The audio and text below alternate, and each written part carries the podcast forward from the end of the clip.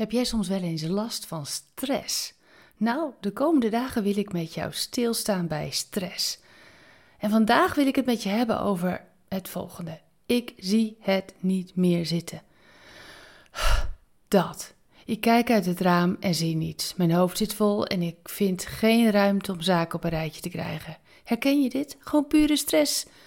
Deze week is het de week van de werkstress in Nederland. Te veel werk op je bord en te veel werk in je hoofd.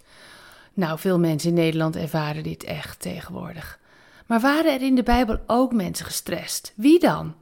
Nou, denk maar eens aan de soldaten die tegenover Goliath stonden. Die waren echt vol stress, ik weet het zeker. Stress door angst.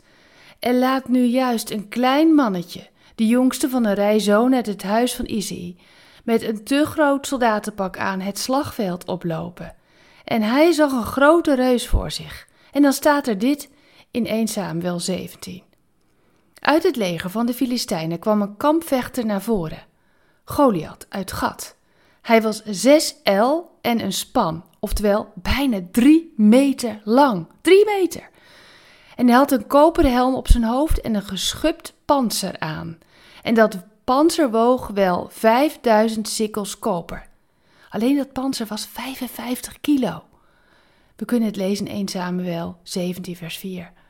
Nou, als je voor zo'n tegenstander staat, nou, heb je dan geen stress? Nou, als je het al niet hebt, dan krijg je het wel. Ik weet het ook niet meer. Wat een ramp, wat een reus tegenover je. Maar welke reus heb jij eigenlijk tegenover je staan? Een reus van negatieve gedachten over jezelf, reusachtig groot. Of een reus van negatieve woorden die anderen over je hebben uitgesproken.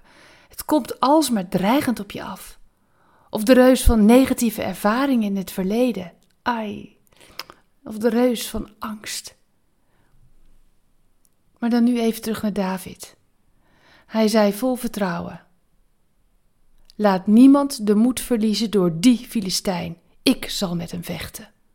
Wow, David, die echt geen geoefende soldaat was, roept op om de moed niet te verliezen. Waar haalt hij die moed vandaan? Waardoor kan hij zijn angst loslaten? Hij heeft een geheim. En dit is zijn geheim. Let op. David vertrouwt op God. Er staat in de Bijbel: Hij zal mij ook redden uit de handen van deze Filistijn.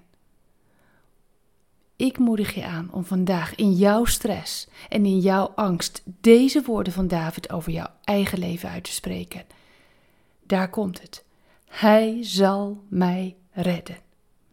Hij zal mij redden. Laat deze zin voortdurend resoneren in je binnenste. Spreek het uit, elke keer. Elke keer als je er weer even aan denkt. Hij zal mij redden.